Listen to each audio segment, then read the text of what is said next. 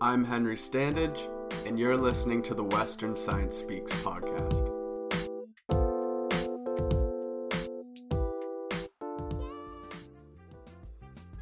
Canada is one of the world's leading mining countries, and among the top five worldwide producers of 14 commodity metals. However, the business that metal brings in has its drawbacks. Metal mining in its current form contaminates our air and water and physically alters our landscape. Today, Dr. Kim Baines from the Department of Chemistry comes onto the show to talk about some of the alternative solutions her lab has been researching. Why is improving the efficiency of metal manufacturing so important? So, metals are ubiquitous in, in modern life, from technological applications, medicinal applications, many different applications. And if we can improve the metal processing processes to make them safer for humans, then, then it is better for us all and the environment as well. In what ways is it better for the environment? So many of the reagents or the chemicals used in the processing of metals are, are extremely harmful to the environment and to humans. Uh, so uh, they're toxic, they're corrosive. So if we can not use them, then we can avoid any accidents with them. The only way to make sure you have no accidents is to not use them in the first place. And so that's what we're trying to do is to rid the processes of these harmful chemicals. So this is more of a historical follow-up question. So how's that process of metal extraction and refinement evolved from kind of when they first started using it for so many applications? So what's very interesting to me is that it hasn't evolved very much. Okay. So, you know, these processes were developed and when they became commercially viable, then that's what they would use. And from my understanding of the situation, is not much has done since they've developed these processes many years ago. So they rely on some pretty fundamental chemistry, and it hasn't been researched to any great degree. And so that's what we're trying to do is to try and understand the chemistry better and then develop new chemistry that is better for the environment and for humans.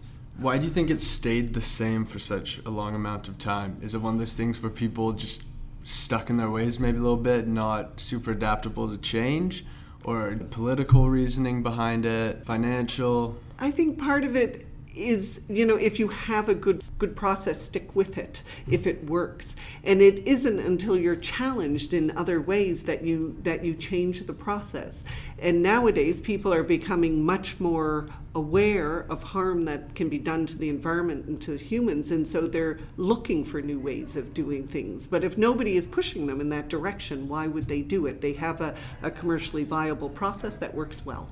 So, so unless somebody pushes them to do it in another way, then why look at a new process? It's the easiest path that we and, take. And unfortunately, for environmentally conscious people like yourself, the environmentally friendlier way is usually more expensive exactly. than the way that makes them the most money. Yeah, yeah, exactly. In the end, it's the bottom line. You know, if you, you want to make the most money, you make it using the way you've known, which is is fairly cheap. I mean, that's why it becomes commercially viable, and you stick to it. And why is it so important that they become separated? Because usually we want a pure metal uh, when we're putting them into a device. So, for example, if you want silicon, as in, in, as in you know for a semiconductor device in a computer, you want elemental silicon. But silicon rarely occurs naturally, or it doesn't occur naturally in its elemental form. It usually exists as a compound, but furthermore, it doesn't always exist as a compound. It, it exists as a mixture of compounds. So not only do you have to separate it from the other elements that are present or the other compounds that are present, you then have to change it into its elemental form and then make sure it's pure enough to use. So that's why we need to do these separations. Right. It would be strange if a car was germanium on one side and tin on the other. yeah. It's just like baking a cake, right? If you're baking a cake, you want sugar to make your cake sweeter.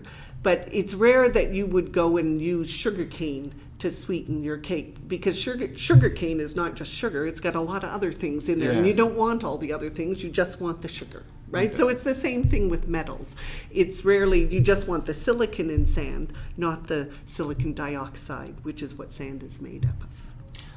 What is it about the separation process of these elements that you aim to improve? So let's focus on germanium right now. So it uses chlorine gas and hydrochloric acid. Both of these are very corrosive and toxic and harmful to humans and harmful to the environment. And so it would be better if we could come up a, uh, with a procedure that would eliminate these uh, reagents in their processing methods. And what do you what are you proposing in your research? Chlorine is used as an oxidant. When we're talking about chlorine, we're talking about the conversion of germanium metal into germanium, what's called germanium tetrachloride. It's essentially used as an oxidant, so we have to look for an alternative uh, to that oxidant. And in that case, uh, the alternative we are going to, well, we, we are investigating is the use of what are known as quinones. And these uh, quinones are, are not near as toxic or corrosive as chlorine gas. Can you just touch on some of the fundamental chemistry your lab's been working on and what you've been looking to find? This project in my lab about uh, the extraction of germanium and, and uh, tin is actually a new branch.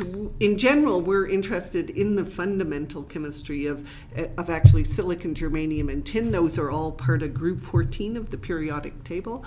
And uh, so we are really interested in, in making new forms, if you will, of, of germanium, tin, and silicon that have never been made before. So it's it, it, you know chemists like to make new things, and and we like to make things that have never been made before, and we choose to make these ones.